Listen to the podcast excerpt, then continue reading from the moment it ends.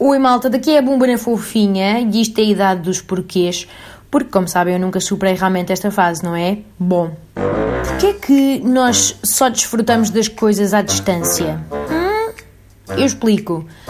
Quando estamos no secundário, por exemplo, não paramos para apreciar as benesses do momento, não é?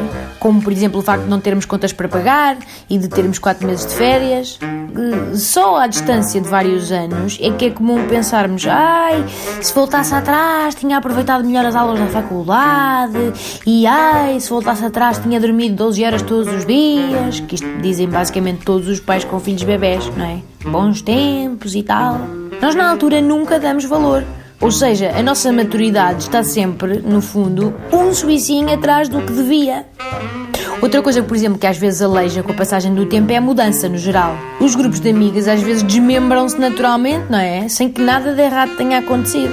Entram os namorados possessivos ao barulho, entram novos amigos super dinâmicos e cheios de programas, e, claro está, o mais marcante, chegam os filhos que depois naturalmente criam aquela espécie de muro de Berlim entre as amigas que acham interessante falar de fraldas e bombas de tira-leite e, pronto, as que preferem que a bomba fosse de pólvora para se fazer explodir, em vez de terem de falar da amamentação. Pronto. Mas isto só está em vigor até sermos nós a chegar lá, por exemplo, à maternidade. É que aí tudo muda outra vez e entramos nós na fase de achar que, ai, bom, bom, era quando éramos solteiras e podíamos sair à rua sem bolsado no ombro do casaco e não sei o quê. No fundo, a noção de felicidade só funciona em ausência, não é? Porque nós nunca nos apercebemos dela em tempo real. E isso é um bocado infeliz, não acham? Uma vez uma professora da faculdade disse-me o seguinte: a carícia é a ausência de carícia. E eu fiquei a mastigar naquilo. E porquê? Porque nunca seria uma carícia se pousássemos simplesmente a nossa manápula na, na, na bochecha de alguém e depois a deixássemos lá, tipo, inerte e sem vida. Não, não é?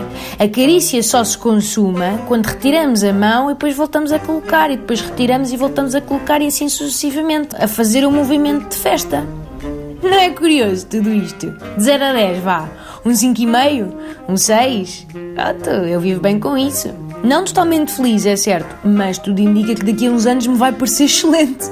Portanto, é isto. Sem outro assunto de momento, despeço-me cordialmente.